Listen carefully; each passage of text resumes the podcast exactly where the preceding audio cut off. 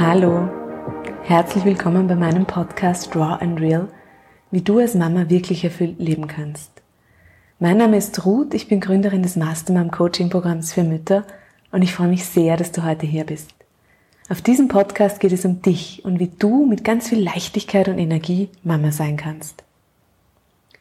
Heute widmen wir uns dem Thema Ernährung. Ernährungspädagogin und Foodbloggerin Verena, die auf ihrem Blog Vera Hut wertvolle Tipps, Rezepte und Wochenpläne für Mamas teilt, erzählt uns über ihren Weg von vielen, vielen mühseligen Diäten hin zur gesunden Ernährung. Warum ihr Wunsch nach Schlanksein so groß war, dass sie ständig in irgendeiner Diät steckte und trotzdem nie glücklich mit dem Ergebnis war und wie sie heute kocht und isst, das erzählt sie in diesem sehr offenen Interview. Außerdem widmen wir uns diesem so häufigen Glaubenssatz, für gesundes Kochen und Essen, da fehlt mir einfach die Zeit. Und was ausgewogene Ernährung am Ende auch mit Selbstliebe zu tun hat. Was Veras absolutes Lieblingsrezept ist? Auch dieses Geheimnis lüftet sie im Interview. In diesem Sinne wünsche ich dir eine köstliche und inspirierende Episode. Alle Infos zu Vera und ihrer Arbeit findest du natürlich wie immer verlinkt in den Show Notes. Schön, dass du da bist. Deine Mastermann, Ruth. Ja, hallo liebe Vera. Hallo Ruth. Schön, dass du dir heute Zeit genommen hast. Wir reden heute über Ernährung im engeren und im weiteren Sinn. Aber vielleicht magst du einfach mal kurz was zu dir sagen, wer du bist, was du machst. Ja, erstmal auch vielen Dank, äh, dass ich bei deinem wunderbaren Podcast teilhaben darf. Also ich freue mich sehr. Äh, bin auch schon ganz gespannt jetzt aufs Gespräch. Ja, äh, zu mir. Also ich bin Ernährungspädagogin und äh, Autorin des Foodblogs Vera Hut, gesundes Kochen für ein wertvolles Leben. Äh, ich schreibe auch als Gastautorin für andere Blogs und ich bin Mama von zwei Jungs, die sind fünf und drei. Und äh, ich teile einfach auf meinem Food, Food und Ernährungsblog äh, meine Begeisterung für gesundes Kochen und generell für einfach einen gesunden Lebensstil. Und ich möchte dabei vor allem andere Mütter, also Frauen, aber vor allem Mütter dazu inspirieren, äh, hochwertige Speisen frisch zuzubereiten, ohne großen Zeitaufwand, äh, dass man sich da einfach die Zeit nimmt und erkennt, wie wertvoll es einfach ist, dass man eine frische Mahlzeit zubereiten kann. Und ich glaube, gerade als Mutter weiß ich, dass, also wirst du auch wahrscheinlich bestätigen, sobald die Kinder mal äh, Fieber haben oder einfach mal krank sind, ja, man weiß einfach, wie wichtig Gesundheit ist, äh, wenn man Mama wird, ja, weil man sich da schon öfter mal Sorgen gemacht hat. Und das ist eigentlich das, worum es mir geht. Also, dass ich einfach zeige, äh, dass gesunde Ernährung nicht besonders kompliziert und auch nicht aufwendig sein muss. Du hast ja persönlich einen, äh, sagen wir mal so, dein, dein, dein Weg zur Ernährung der, der ist schon ein längerer und du hattest einen anderen Zugang zur Ernährung viele Jahre früher. Stimmt das? Kann man das so sagen? Das stimmt, ja. Das, das hast du gut herausgehört oder herausgelesen. ähm, das Spannende ist irgendwie, also das Thema Ernährung, glaube ich, hat, hat, hat nicht ich gefunden, sondern das Thema hat mich irgendwie gefunden. Es begleitet mich wirklich schon lange und es poppt immer wieder mal in unterschiedliche Situationen auf. Und ich glaube, es hat tatsächlich angefangen, als bei, also da war ich äh, in der frühen Jugend und da ist bei meinem Bruder eine chronische Darmkrankheit diagnostiziert worden. Und zu diesem Zeitpunkt hat sich meine Mutter dann ganz intensiv damit auseinandergesetzt, was er verträgt, was er essen kann und was er eben nicht verträgt. Und ich habe da meine Mutter dann auch oft begleitet, ja, wenn sie bei Ärzten war oder wir waren auch bei Heilpraktikern. Ja, also sie bin da immer mitgefahren und war da ganz gespannt und das war dann eigentlich der, der, der erste Moment, wo es dann bei uns Dinkelreis oder Hirse gegeben hat. Ja. Und wenn ich jetzt zurückblicke zu dieser Zeit, äh, wird mir auch wieder ganz, ganz stark bewusst, ähm, wie wichtig einfach die Rolle, die Vorbildwirkung der Eltern ist. Weil meine Mutter war da total dahinter. Ich, ich dann natürlich auch schon. Also ich war ja dann auch schon in einem Alter, wo auch die Figur schon immer wichtiger geworden ist und habe mich da auch inspirieren lassen. Allerdings war mein Vater nicht so begeistert von dieser gesunden Ernährung, wie es auch heute oft ist. Also gesunde Ernährung hat oft so einen negativ behafteten Touch. Und das hat natürlich auch meinen Bruder äh, nicht besonders motiviert, dass er dann einfach das gesunde Essen der Mama isst. Und ja, da sieht man einfach, wie wichtig das ist. Ja. Das war mal so der erste Punkt, wo irgendwie die einmal gesunde Ernährung für mich ein Thema war. Dann hat es mich natürlich begleitet, figurtechnisch, weil das einfach in der Jugend immer wieder ganz wichtig war, ja, dass, also ich war da immer wieder mal verunsichert und wollte wieder ein bisschen schlanker sein. Äh, aber so richtig gekommen ist es eigentlich dann mit der Studienzeit. Mhm.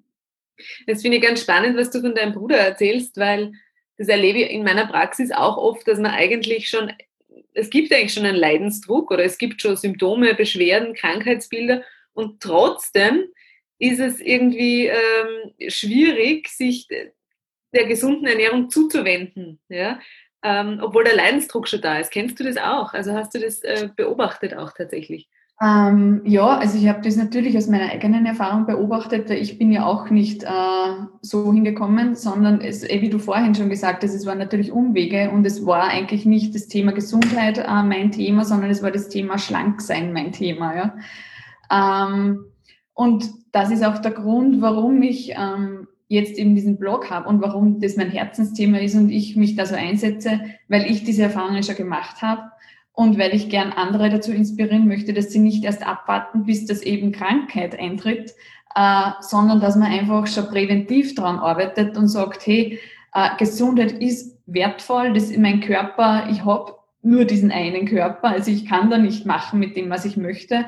Und ich muss aber auch gleichzeitig nicht darauf warten, bis dass ich krank werde. Mhm. Weil das ist eben genau das, was du sagst. Also das erlebe ich auch oft mit, äh, dass man einfach sieht, ah, jetzt kriegt man irgendwie nach einer nehmen wir es einmal ganz, noch ganz harmlos, ja, nach einer gesunden Untersuchung mal schlechtere äh, Blutfettwerte oder erhöhten Blutdruck oder ja, also das sind dann die Dinge, wo man dann versucht, was zu ändern. Reagieren. Ja. Du, du, du, schreibst auch ganz offen äh, auf deinem Blog, du hast jede Diät ausprobiert, die es gibt. Die Krautsuppen-Diät, die kenne ich selber noch, die ist überhaupt, glaube ich, die furchtbarste von allen, weil die ist wirklich grauslich. Ja? Ähm, haben die denn jemals den Effekt gezeigt, den du dir da erwartet oder gewünscht hast? Oder wie, wie, wie kam es überhaupt dazu? Also an die Krautsuppendiät kann ich mich natürlich auch noch irgendwie, die ist noch am meisten in meiner Erinnerung. Das ist jetzt witzig, dass du das ansprichst. Also ich kann mich da wirklich erinnern, so der erste Tag war nur so, dass ich mir gedacht habe, ja, schmeckt eh ganz gut. Beim zweiten Tag ist schon irgendwie schwieriger geworden. Am dritten Tag habe ich dann die Suppe schon püriert, damit es ein bisschen Abwechslung ist. Ja, und dann war es irgendwie vorbei. Also natürlich bringen Diäten kurzfristige Erfolge. Äh, das ist das, äh, wonach Diäten ausgelegt sind. Also man hat einfach ganz schnell durch eine gezielt sehr reduzierte Nahrungsaufnahme auch einen gezielten Erfolg. Nur das Problem ist, es ist, und das weiß äh, jeder, der es selber schon gemacht hat, also ich glaube, da würde jetzt jeder das ähm, mir zustimmen. Und das zeigen auch diverse Studien, dass einfach langfristig eine Diät äh, genau ins Gegenteil sich ausschlägt. Ähm, der bekannte Jojo-Effekt, ja, das, ja, das ist nachgewiesen. Man, bei einer Diät verliert man nicht an, an, an Fettmasse, sondern man verliert in erster Linie Wasser und Körperzellmasse, also sprich, das geht auf die Muskulatur, das geht auf die Organe. Ähm, das ist erstens nicht gesund und zweitens einfach auch nicht zielführend. Ja. Man muss natürlich immer wieder fragen, warum äh, macht man eine Diät oder was will man denn erreichen mit der Diät? Ich glaube, dass manchmal für, für Personen so eine Diät schon ein guter Einstieg sein kann. Dass man sagt, man fängt vielleicht äh, oder ähm, man ist vielleicht inspiriert oder jetzt motiviert, dass man seine Ernährung umstellt. Aber leider ist ja das in der Regel nicht der Fall. Also es jagt der eine Diät die andere. Ich kann mich erinnern, in den späten 80ern, äh, eigentlich 90er Jahren, jede Frauenzeitschrift war irgendwie voll mit Diätvorschlägen, Diätideen, verschiedensten Rezepten. Hat sich das geändert? Kannst du das beurteilen? Oder, oder ist es nur anders geworden? Nicht mehr so offensichtlich vielleicht? Ähm, ich tue mir jetzt schwer äh, zu sagen, wie sich das in der Medienlandschaft geändert hat, in, besonders in Zeitschriften, weil ich muss ehrlich sagen, ähm, ich gar nicht mehr so viel Zeitschriften schaue. Also das ist natürlich auch als Mutter, man hat dann die Zeit nicht mehr dazu. Ähm, aber was ich schon merke in meinem Umfeld ist, dass Diäten schon nach wie vor präsent sind. Also man denkt jetzt an das intermittierende Fasten, äh, einen Tag essen, einen Tag nicht essen oder 16-8. Also das ist gerade etwas, was, was sehr stark im Trend ist. Und ich finde halt, das Gefährliche ist immer, das ist immer so ein, ein Halbwissen. Weil gerade wenn man dann, wenn, wenn man sich jetzt ausführlich damit beschäftigt, dann hat man da vielleicht tatsächlich einen Zugang und kann, oder vielleicht wird man auch professionell begleitet. Ich glaube, dann kann das schon was Zielführendes, Sinnvolles sein. Äh, aber wenn ich jetzt immer nur so zwei Seiten Ausschnitte einer Zeitschrift kenne, dann ist das schwierig. Und ich krieg, weiß nicht, wie das bei dir im Umfeld ist, aber ich kriege das schon in meinem Umfeld auch mit, dass das auch oft ein, äh, also zum Beispiel der eine Tag Essen, das 101 heißt das, einer Tag, ein Tag essen, einen Tag nicht. Äh, da geht es auch wieder nicht um gesunde Ernährung, sondern es geht halt einfach nur, ja, ich weiß, ich kann es an dem einen Tag essen, was ich will, und am, und am anderen esse ich halt nicht. Und Diäten, und das ist auch der Grund, warum es bei mir nicht zielführend ist oder weil es war oder warum es generell nicht zielführend ist, es ist ja immer ein Verzicht. Mhm. Und dieser Verzicht ist ähm, sehr schwierig. Also das ist ja nicht, nichts, was einfach ist, sondern man muss sehr diszipliniert sein und man verzichtet und das rächt sich nachher wieder, weil man kann nicht ständig nur im Verzicht leben. Du hast jetzt diese gesunde Ernährung ein paar Mal angesprochen und ich bin ja selbst Vegetarierin seit 20 Jahren und habe immer lächeln müssen, weil alle Menschen davon ausgegangen sind, wenn man Vegetarier ist, dann isst man ja sowieso gesund. Ja, weil, und ich habe immer gesagt, nein, es gibt den klassischen Tiefkühlpizza-Vegetarier. Ja. Der isst jeden Tag seine Pizza Margarita oder Nudeln mit Käse, ist trotzdem Vegetarier, aber er ist weit weg von gesunder Ernährung. Ja. Ähm, wie definierst du gesunde Ernährung? Was beinhaltet die?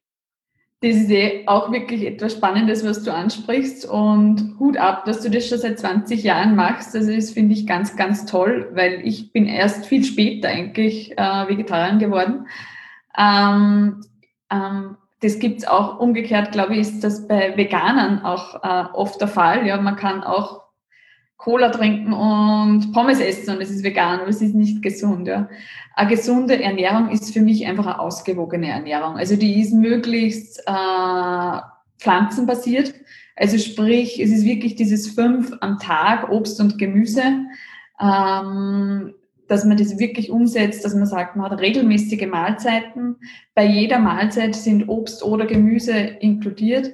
Ähm, Getreide ist vollwertig also keine oder wenige Weißmehlprodukte, sondern überwiegend Vollkorn, weil im vollen Korn ja auch wieder die Vitamine und Mineralstoffe und Ballaststoffe stecken, die wir wieder brauchen. Ähm, ja, und gleichzeitig, was natürlich auch ganz wichtig ist, ist für mich eine gesunde Ernährung so naturbelassen wie möglich. Also wir leben natürlich jetzt in einer Zeit, wo wir sehr viel Angebot an schon Convenience-Produkten haben, also sprich Fertigprodukte oder einfach Produkte, die man zu Hause ganz schnell dann zubereiten kann. Äh, da gehen sehr, sehr viele Nährstoffe verloren. Außerdem sind sehr viele Zusatzstoffe äh, enthalten, damit die Sachen ja auch haltbar bleiben. Ja, die kommen ja nicht in den Supermarkt und werden am selben Tag verkauft, sondern das muss sich ja länger halten. Und das ist auch was, was ich empfehle zu vermeiden. Also, dass man einfach wirklich so natürlich wie möglich ist. Und da kommt jetzt schon das Argument, das du sicher sehr gut kennst und ich kenne es auch gut aus meiner Praxis. Ja, aber dafür habe ich halt einfach keine Zeit. Genau. Was erwiderst du denn darauf, Vera? Das ist ein, eine beliebte Aussage, die ich auch immer wieder höre. Na, für, für das nehme ich mir keine Zeit. Ähm, ja, für mich ist das einfach eine Frage der Wertschätzung. Äh, ich denke da, wenn man an den Sport denkt, ja, ähm, das ist auch oft, da muss man sich einmal eine halbe Stunde nehmen oder eine Stunde Zeit nehmen, dass man jetzt einmal laufen geht oder vielleicht einmal Gymnastik macht. Und man macht es dann oft, weil es um das, äh, um das gute Gefühl nachher geht. Ja. Äh, das ist nichts, wo man dann sagt, ich habe jetzt keine Zeit oder es, es freut mich nicht, ja, eh, aber ich weiß, wie gut es mir nachher geht. Und genauso finde ich, ist es auch bei der Ernährung. Ja. Äh, auch wenn mich anfänglich das Kochen jetzt nicht so freut oder ich mir diese Zeit nicht nehmen möchte, ähm, ich weiß, wie gut es mir tut. Mhm. Und dieses Wohlbefinden, das ich dadurch habe, ähm, bringt mir wieder mehr Zeit. Weil wenn ich, äh, jeder kennt sicher das Gefühl, wenn man, wenn man sich über, überessen hat. Ja, man ist ganz satt und es ist belastend und die Verdauung braucht irgendwie lang. Da ist man müde. Da hat man keine Energie, da kriegt man überhaupt nichts mehr weiter irgendwie. Und das ist schon was, wo ich sage, wenn man sich da Zeit nimmt und man kann das auch, ähm, ich sehe das auch so als Me-Time, eigentlich dieses Kochen. Ähm, sofern ich alleine in der Küche stehe, muss ich auch ehrlich sagen. Wenn dann die Kinder dann mit dabei sind, dann ist auch ganz, ganz nett und lustig mal, aber dann ist das keine Me-Time, weil dann ist es natürlich schon aufwendiger. Ähm, aber wenn ich jetzt alleine in der Küche stehe, dann höre ich mir zum Beispiel einen Podcast an äh, oder höre gute Musik und es ist so einfach so wie eine kleine Meditation auch teilweise, ja, wenn man sich da mit den guten Zutaten beschäftigt. Also ich glaube, Zeit ist wie überall, Zeit ist eine Frage der Wertschätzung. Und man muss es vielleicht einfach auch längerfristig denken, wenn man an Prävention denkt. Ja, also tatsächlich an wie viel, wie viel Lebenszeit länger habe ich denn möglicherweise, wenn ich mich gesund ernähre, beziehungsweise wie viel Zeit für Krankheiten spare ich mir, wenn ich einfach ähm, diese halbe Stunde am Tag oder Stunde investiere in meine Ernährung. Ne? Genau, also das ist auch ein ganz essentieller Punkt, weil äh, die, eine schlechte Ernährung, sagen wir jetzt einmal, bleibt ja nicht ohne Folgen. Also irgendwann wird sich das auswirken. Ja? Und dann muss man äh, sehr viel Energie und Engagement darauf verwenden, dass man das wieder behebt. Ähm, und ich glaube, da ist natürlich besser, man schaut vorher schon in der Prävention und bringt vorher schon die nötige Zeit auf, damit es einem da einfach gut geht. Man kann ja nicht alles vorhersehen, aber es gibt einfach Dinge, also es können Kopfschmerzen sein, Übergewicht. Denken wir an Übergewicht bei den Kindern. Ich meine, das ist ja nicht nur, dass sie da stark drunter leiden, dass man das dann wieder mal verändert, ja, das kostet extrem viel Energie für alle Beteiligten. Und ich glaube, ähm, das ist eben schon was, dessen man sich bewusst sein muss, ab einem gewissen Zeitpunkt. Ja, also Diabetes und Herz-Kreislauf-Erkrankungen sind die Todesursache Nummer eins in, in Österreich. Ne? Das muss man wirklich, ähm, glaube ich, einfach im Hinterkopf haben, so unerfreulich dieses Thema auch ist, aber es genau. äh, bringt nichts, das äh, totzuschweigen. Das sind jetzt natürlich schon die, die, die, die schlimmsten, äh, ja, also sicher. The worst case, ja, worst was passieren kann. Aber es, ja, es sind ja einfach auch Kleinigkeiten, ja. Also sei es Hautprobleme, ja, Akne, Kopfschmerzen, also es sind ja schon so kleine Dinge, an die man leiden kann und die einen stark einschränken. Wenn du, wenn du so zurückdenkst an deine Diätzeit, wo du wirklich vieles ausprobiert hast, Gibt es was, was du bedauerst, deinem Körper gegenüber vielleicht auch? Ähm, grundsätzlich denke ich mir, jede Erfahrung ist für etwas gut und hätte ich diese Erfahrung nicht gemacht, äh, hätte ich auch nicht zu meinem Herzensthema und somit zu meinem Herzensjob da gefunden. Also es war für mich auf jeden Fall notwendig. Ähm, bedauern, ja, natürlich, ähm, ich habe meinem Körper damals sicher nichts Gutes getan. Ja, wie ich vorhin gesagt habe, äh, also erstens einmal der Stoffwechsel verändert sich durch diese vielen Diäten, also der funktioniert nur mehr reduziert.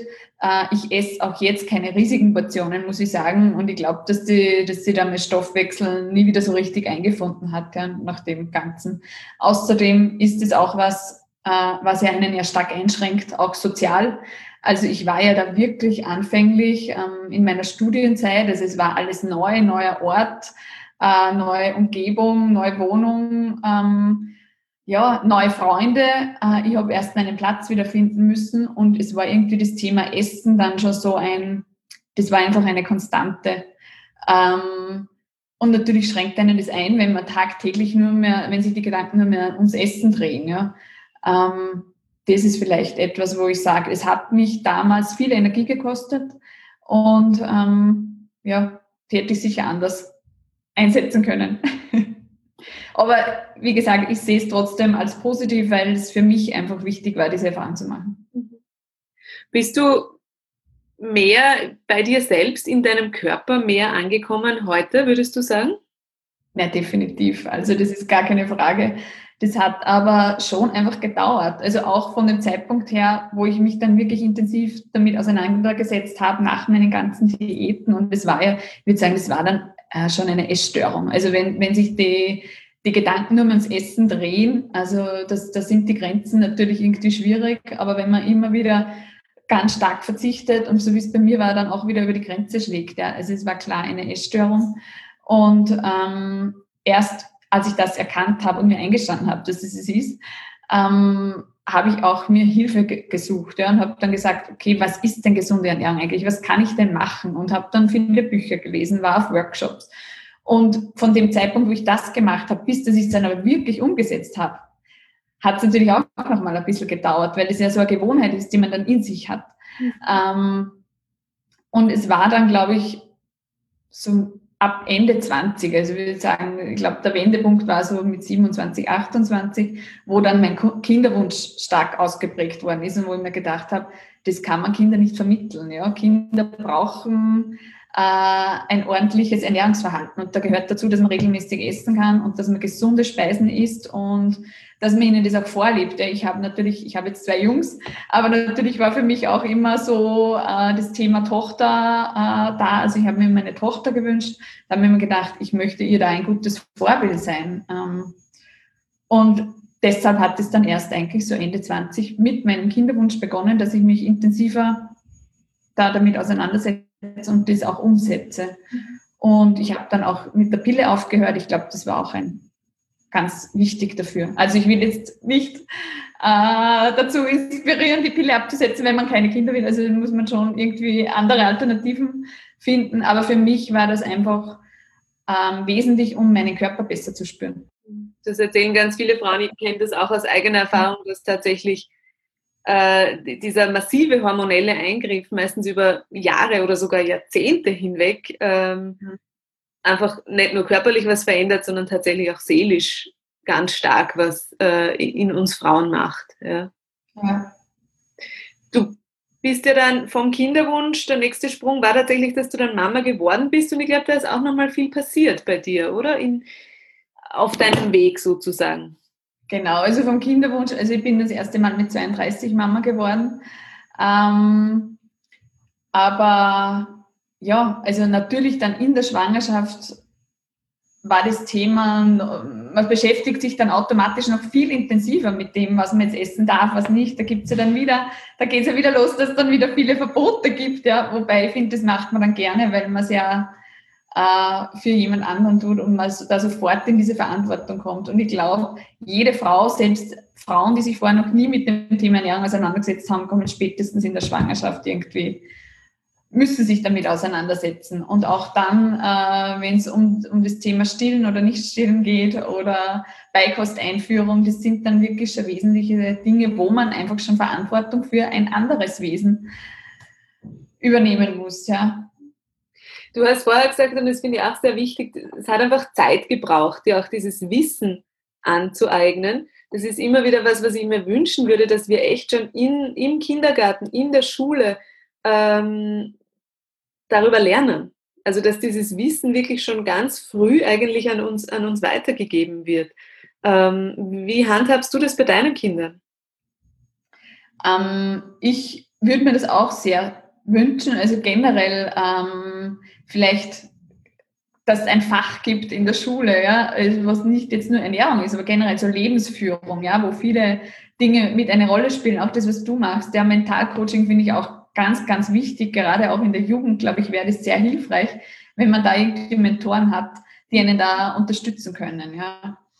Ähm, ich mit meinen Kindern versuche einfach, ich bemühe mich, dass ich ihnen jetzt schon ähm, äh, sehr positive Ernährungsgewohnheiten irgendwie vorzeige, vorlebe und ähm, ermögliche indem wir einfach wirklich immer sehr viele frische Speisen am Tisch haben. Also ich ermutige sie natürlich oder mein Wunsch ist, dass sie einfach wirklich nur das essen, was ihnen gut tut, dass sie auf ihren Körper hören können.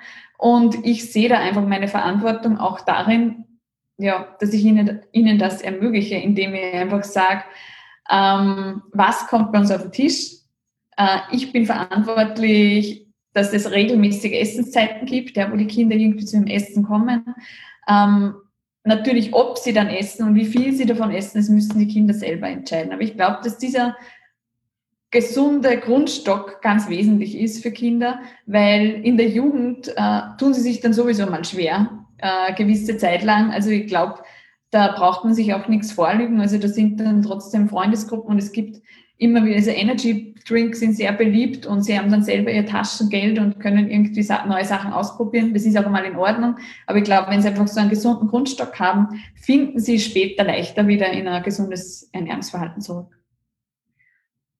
Wie schaut es konkret aus? Also wenn du so ganz raw and real, wie viel Zeit ähm, für Essenszubereitung, für Kochen verwendest du an so einem durchschnittlichen Tag, wo es zwei Mahlzeiten gibt, Frühstück und Abendessen oder drei meinetwegen?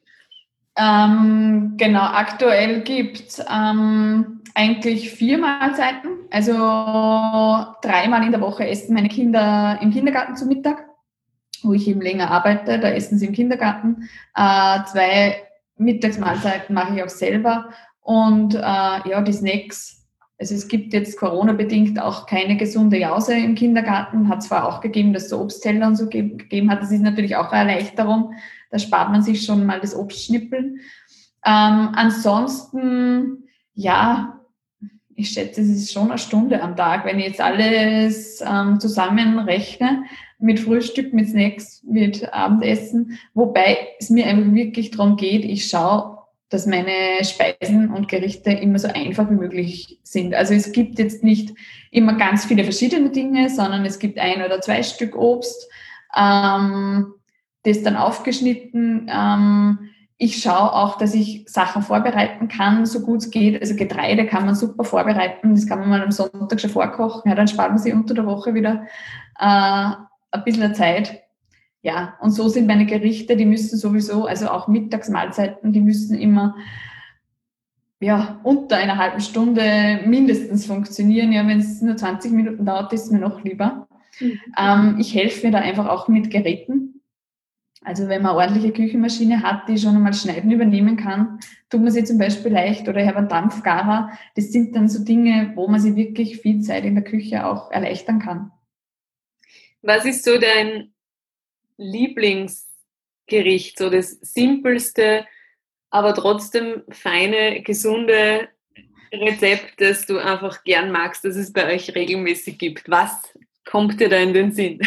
Ja, na, da gibt es für mich natürlich viel, aber wenn ich auch daran denke, was die Kinder dann gern essen, ähm, ja, dann ist das für mich eine, eine Tomatensauce. Also das ist eigentlich das, was ich, wo ich schaue, dass das immer im Kühlschrank ist. Das kann man auch wieder super vorkochen, dass man einfach eine hochwertige Tomatensauce macht aus, wo eben viel, ich sage hochwertig, ähm, und meine damit, dass man einfach Bioprodukte verwendet, ähm, dass man viel Gemüse reingibt.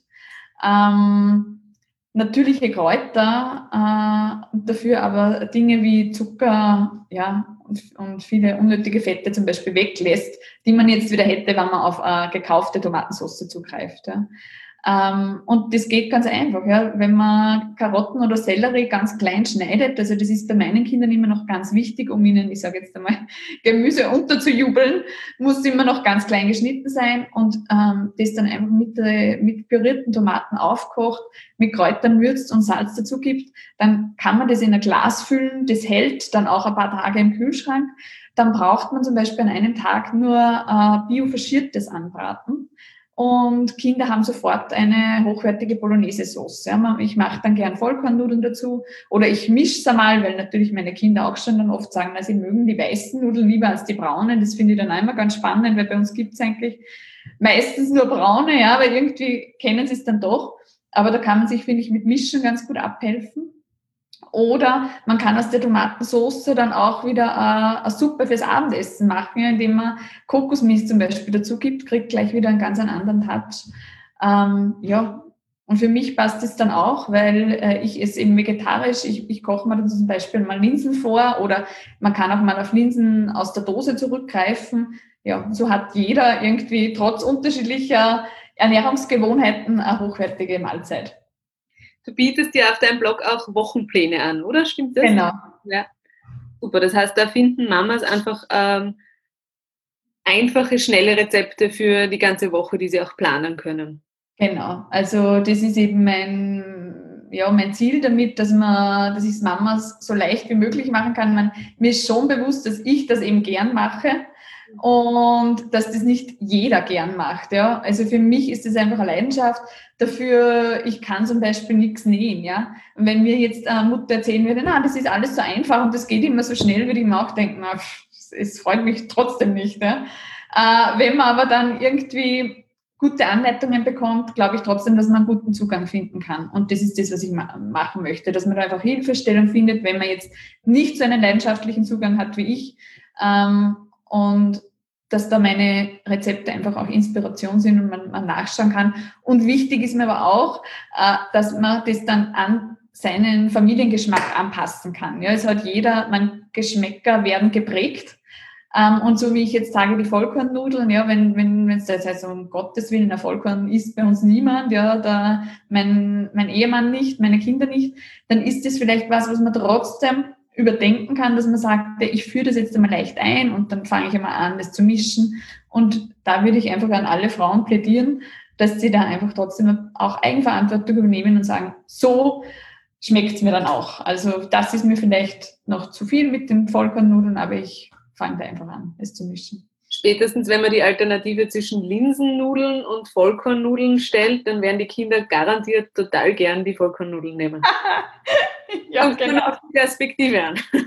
genau. Ja, da muss man erfinderisch sein. Du wirst es dann eh wissen, ja, weil wenn man dann wieder die Erbsennudeln hernimmt und die sind so schön grün und man verkauft ihnen das irgendwie auch gut, ja. Ähm, also es ist auch viel Marketing als Mama dahinter. Schon, ja. es braucht viel Marketing, aber es braucht natürlich auch viel Geduld und Durchhaltevermögen und da scheitern dann einfach viele, weil sie sagen, ich tue mir das nicht an. Und das finde ich halt so schade, weil es einfach trotzdem so was Wertvolles ist fürs ganz, aufs ganze Leben gesehen, wie wir vorhin schon gesagt haben. Was ja auch immer wieder so als Argument kommt, ist, naja, aber gesundes Essen, äh, Bio ist halt alles viel teurer. Geld ist für viele Familien einfach ein Thema ist es tatsächlich teurer? Ähm, Bioprodukte sind tatsächlich teurer. Ähm, so ehrlich muss man sein. Ähm, ja, da ist halt die Frage natürlich, wenn ich jetzt als Familie ähm, schauen muss, dass ich irgendwie die Heizung mir leisten kann und alle Sicherheitsbedürfnisse mehr grundsätzlich erfüllt werden können, ähm, wird vielleicht nicht mein erst, meine erste Priorität sein, dass ich Bioprodukte einkaufe. Ähm, wenn ich, ähm, trotzdem muss man auch sagen, es ist, kommen viele ungesunde Lebensmittel auf den Tisch. Nehmen wir her, ohne jetzt Werbung zu machen, aber einfach äh, Limonaden, äh, Snacks, äh, also Chips in jeglichen Formen, ähm, Süßigkeiten, industriell gefertigte Süßigkeiten, das ist ja auch alles, alles nicht billiger äh, dahingehend ist der Apfel billiger, auch wenn es ein Bio-Apfel ist. Ja. Okay. Und auch das ist einfach wieder eine Frage der Wertschätzung. Ja. Wenn, wenn mir das bewusst ist, ähm, wie viel das meinem Körper bringt, ähm, dass ich einfach so naturbelastet wie möglich esse, dass ich keine Gifte in mich aufnehme oder so wenig Gifte, wie es halt irgendwie geht, ähm, finde ich, dass es das wert ist. Ja. Aber da hat natürlich jeder andere Werte und da muss man halt vielleicht dann auch oft einmal die Werte überdenken, wenn man sagt, ich muss irgendwie schauen, was leiste ich mir jetzt wirklich. Mhm. Weil, also meiner Meinung nach ist einfach Gesundheit das wertvollste Gut, das wir haben. Man sieht das jetzt auch wieder in der Zeit. Also wenn ich nicht gesund bin, ja, da kann ich gar nichts anderes machen. Mein, mein Eindruck ist so, dass manchmal wirklich oft noch vergessen wird, dass Gesundheit und gesunde Ernährung wirklich zusammengehören. Also dass es da einfach eine ganz, ganz starke Verbindung gibt. Ähm, ob das jetzt wirklich das Immunsystem zu stärken ist oder eben ähm, Dinge wie Kopfschmerzen etc. zu vermeiden. Ja? Dass wirklich das Essen ganz, ganz ausschlaggebend ist. Andere Kulturen wie Ayurveda oder TCM, bei denen ist das irgendwie viel mehr präsent, habe ich das Gefühl, als, als in unserer Kultur. Mhm. Das stimmt, da sprichst du mir aus der Seele. Also ich habe ich hab da auch wirklich den Eindruck und ich, ich finde, es gibt das zwei Ansätze. Also die einen sagen immer, ich lebe nur einmal, deshalb, deshalb will ich auf nichts verzichten und ist mir jetzt wurscht, ob das jetzt meinem Körper gut tut oder nicht. Und die anderen haben eher den Zugang und sagen, ja, ich lebe nur einmal und deshalb schaue ich, äh, dass ich ja so gut wie möglich mit meinem Körper umgehe, mich so liebevoll wie möglich irgendwie behandle. Ja. Ähm, das ist wieder so ein Ding, ja, wo es oft wirklich erst die Krankheit braucht, damit man erkennt, dass man da schon äh, auch Eigenverantwortung übernehmen kann für seine Gesundheit. Und ich glaube, es ist halt einfach immer leichter, diese Eigenverantwortung zu ignorieren und zu sagen, ah, ich habe jetzt Kopfweh, ähm, gibt es Tablette, ich nehme die schnell mal und es geht mir gleich wieder, wieder gut. Äh, es ist natürlich eine, eine Ernährungsumstellung schon, wenn man das jetzt nicht schon eben viele Jahre kennt oder in der Kindheit so aufgewachsen ist, schon eine Hürde. Das muss man schon mal sagen. Also wir sind einfach Gewohnheitstiere und wir fallen sehr schnell wieder in alte Muster zurück. Und wenn man da nicht wirklich irgendwie sagt, so, das ist mir jetzt aus diesem, diesem Grund so wichtig und das erkennt, warum es so wichtig ist, tut man sich, glaube ich, wirklich schwer. Und da sind einfach viele noch nicht so. Und das kommt auch ähm, glaube ich, aus unserer Medizin, weil, es einfach noch ein bisschen fehlt, dass man ganzheitlich betrachtet werden. Es ist halt auch oft, beim, wenn man beim Arzt ist, äh, kein Thema, was man isst oder ob man vielleicht irgendwie wo eine Lebensmittelunverträglichkeit hat. Mit diesen Ideen muss man meistens, ich sage jetzt, es gibt natürlich ganzheitliche Ärzte auch, aber meistens muss man selber damit kommen. Ähm, und es werden halt schneller mal Symptome bekämpft. Und ich glaube auch tatsächlich, bin gespannt, wie du das siehst, aber dass wir mit so einem Bild von Genuss aufgewachsen sind, wo unter Genuss hauptsächlich Dinge fallen, die eigentlich ungesund sind. Also mhm. das Stück Sachertorte mit Schlag und ähm, der Schweinsbraten mit Knödel und keine Ahnung, ja, was es da für Stereotype gibt. Aber dass wir mit Genuss oft eben nicht unbedingt was Gesundes verbinden, sondern das richtige Föll an sozusagen. Ja? Mhm. Und dass es eigentlich auch wirklich im Kopf beginnt, da ähm, die eigenen Bilder, die eigenen Glaubenssätze auch zu überarbeiten, zu überdenken, um draufzukommen, Moment mal, vielleicht kann genießen und gesund essen Hand in Hand gehen. Genau. Also die, das ist sicher ein, ein Punkt, ja, den du da ansprichst, dass uns das eben so vorgelebt worden ist auch. Und das ist das, was ich zuerst gemeint habe, dass man sagt, man lebt nur einmal und deshalb will ich auf nichts verzichten und alles irgendwie Genuss gehört dazu. Äh, bin ich auch wirklich der Meinung, dass Genuss dazugehört. Nur Genuss verändert sich oder die Definition von Genuss verändert sich halt irgendwie, wenn man dann kennt, wie, wie gut es einem geht, wenn man einfach wirklich hochwertig isst und trinkt. Ähm, ja, also dieses Wohlbefinden ist, glaube ich, mit nichts zu, zu ersetzen. Jetzt haben wir vorher das einfachste Rezept, das auch deine Kinder mögen, gehabt. Ähm, was ist denn dein Genuss-Lieblingsrezept, wenn du nur für dich kochen würdest? da bin ich eigentlich ganz einfach gestrickt. Ähm, also ich liebe Bowls in, in jeglicher Hinsicht. Also ähm, ich mag wirklich gern so an Vollkornreis oder an Dinkelreis.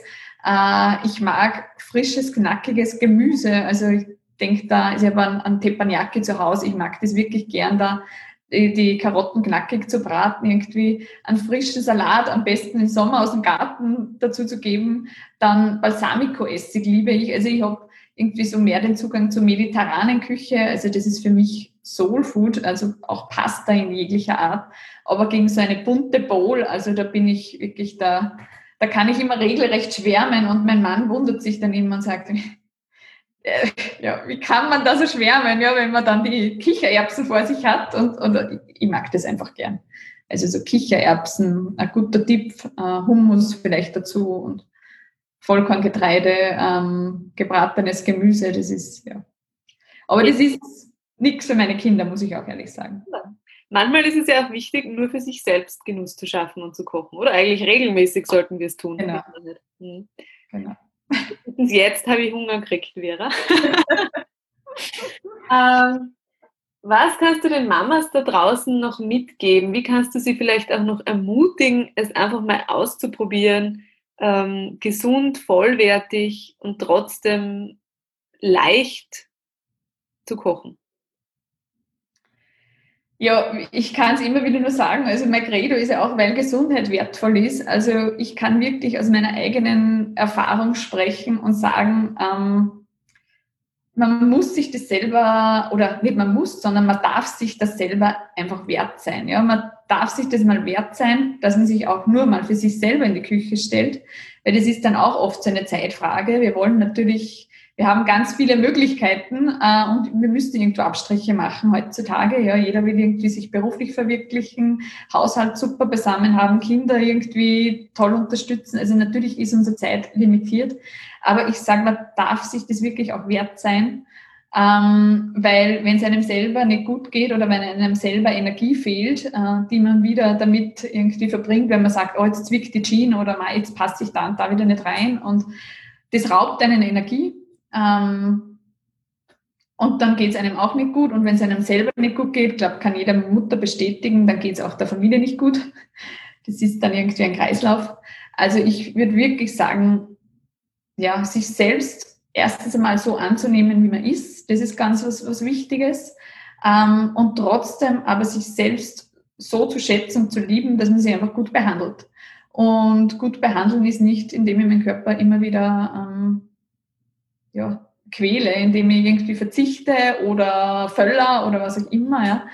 Gut behandeln ist einfach, indem ich gut esse, indem ich mich auch bewege ja, und indem ich einfach auch natürlich auf mein Mindset achte, finde ich, das gehört auch noch dazu. Und ähm, für die Kinder trotzdem da auch Verantwortung zu übernehmen. Zu sagen, ja, es kann mal mühsam sein und ganz ehrlich, es ist bei den meisten mühsam. Es ist auch bei mir oft mühsam. Also die Kinder haben ihre die Eigenheiten, es gibt Tage, da essen sie wieder was gar nicht. Ähm, und man hat irgendwie sich in der Küche da bemüht und Arbeit gehabt damit und dann wird alles wieder zurückgegeben. Aber ich bin einfach fest davon überzeugt, dass sich das irgendwann lohnt. Und dass die Kinder, auch wenn sie sagen, na Mama, ein paar Sachen haben mir gar nicht geschmeckt, die du uns gekocht hast, ähm, aber wir sind dir sehr dankbar, dass du da so dahinter geblieben bist. Das ist schon was, worauf ich hoffe.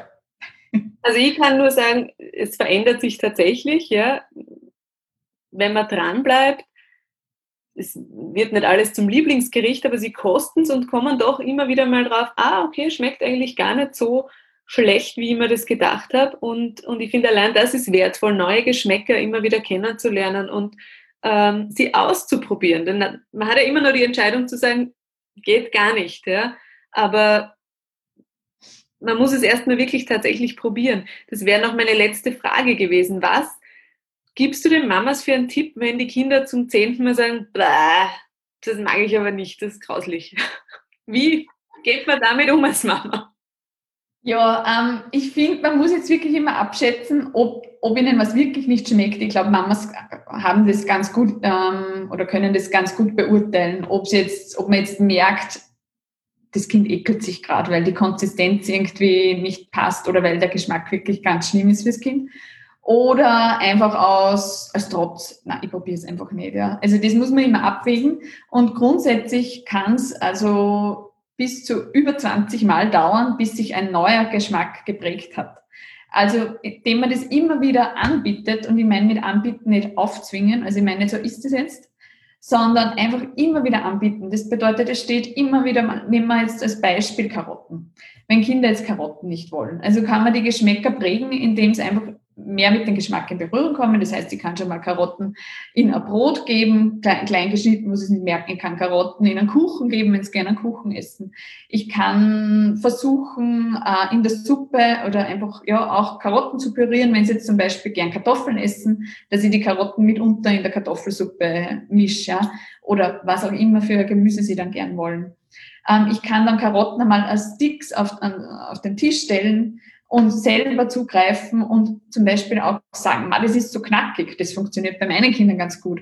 Wenn ich mir sage, das hört sich, wie das knackig ist, wenn ich das kau, ähm, dann werden die total irgendwie neugierig und wollen es dann auch probieren. Man, ja, sie wollen dann trotzdem die rohen Karotten nicht so gerne, aber das probieren wir halt immer wieder. Und das ist was. Einfach nicht aufgeben, nicht aufzwingen, nicht sagen, du musst das jetzt essen. Äh, was mir auch ganz ehrlich öfter passiert, weil ich dann schon verzweifle und mir denke, jetzt habe ich es eh schon so oft an, äh, angeboten, bitte probier es jetzt wirklich mal. Aber da muss man sich ganz schnell irgendwie wieder zurücknehmen und sagen, na, ich versuche einfach, ich esse immer wieder. Man spricht ab und an mal davon. Eben in so Sachen wie mal ist es knackig oder schaut, was die für tolle Farbe hat oder man schaut sie auch einmal am Feld an oder im eigenen Garten, wenn man die Möglichkeit hat, in einem Hochbeet, wie so eine Karotte eigentlich wächst. Und das sind lauter Dinge, wo die Kinder dann neugierig werden. Das heißt wirklich mit allen Sinnen auch, ja? Sehen, riechen, ja. fühlen. Ja. Sie einfach an der Ernährung teilhaben lassen. Das ist eigentlich der, der wichtigste Tipp, den ich dazu habe. Und das beginnt beim Einkaufen, dass Sie beim Einkauf dabei sein dürfen. Das äh, geht über einen Besuch beim Bauern, wo man wirklich einmal zuschaut, ja, wo, wo die Felder irgendwie bestückt werden oder wo dann geerntet wird. Jetzt Kürbiszeit, also es ist super, wenn man mit den Kindern irgendwie auch mal ein Kürbisfeld anschaut. Ähm, ja, das sind oder sie dann auch in der Küche natürlich mitmachen lässt, auch wenn das wieder ein bisschen aufwendiger ist, und man davon ausgehen kann, dass man dann die Küche wieder putzt. Aber das sind lauter Dinge, wo sie einfach, einfach neugierig werden und wo sie diesen Zugang zu frischen Zutaten finden. Super. Vielen Dank, Vera. Da war ganz, ganz viel Wertvolles drin für die Mamas und die Kinder. Das finde ich ja immer ähm, besonders wichtig, weil wir sind halt doch sehr eine Symbiose, wir Mamas mit unseren Kindern und umso mhm. schöner, wenn man für beide was mitnimmt. Ähm, ich kann nur empfehlen, wirklich deine Wochenpläne sich anzuschauen, deine Rezepte. Ich habe auch schon begonnen, ein paar Rezepte auszuprobieren. Ja, das freut mich sehr. Da sind ganz super Sachen drin, tatsächlich wirklich sehr simple Sachen, weil ich bin auch niemand, der dann ähm, 45 Minuten für die fürs Herräumen der Zutaten schon braucht. Hau ja die Nerven weg. Deswegen, sie sind wirklich simpel und ähm, ja, deine, deinen Blog und deine Arbeit sind natürlich wie immer in den Shownotes dann auch verlinkt und zum Nachlesen. Und vielen Dank für deine Zeit. Ja, ich sage vielen, vielen Dank. Äh, war ein sehr, sehr nettes Gespräch mit dir und herzlichen Dank nochmal für die Einladung, Ruth. Sehr gerne. Und jetzt ist Zeit zum Mittagessen, oder? Genau. Mahlzeit in diesem Sinne. Genau.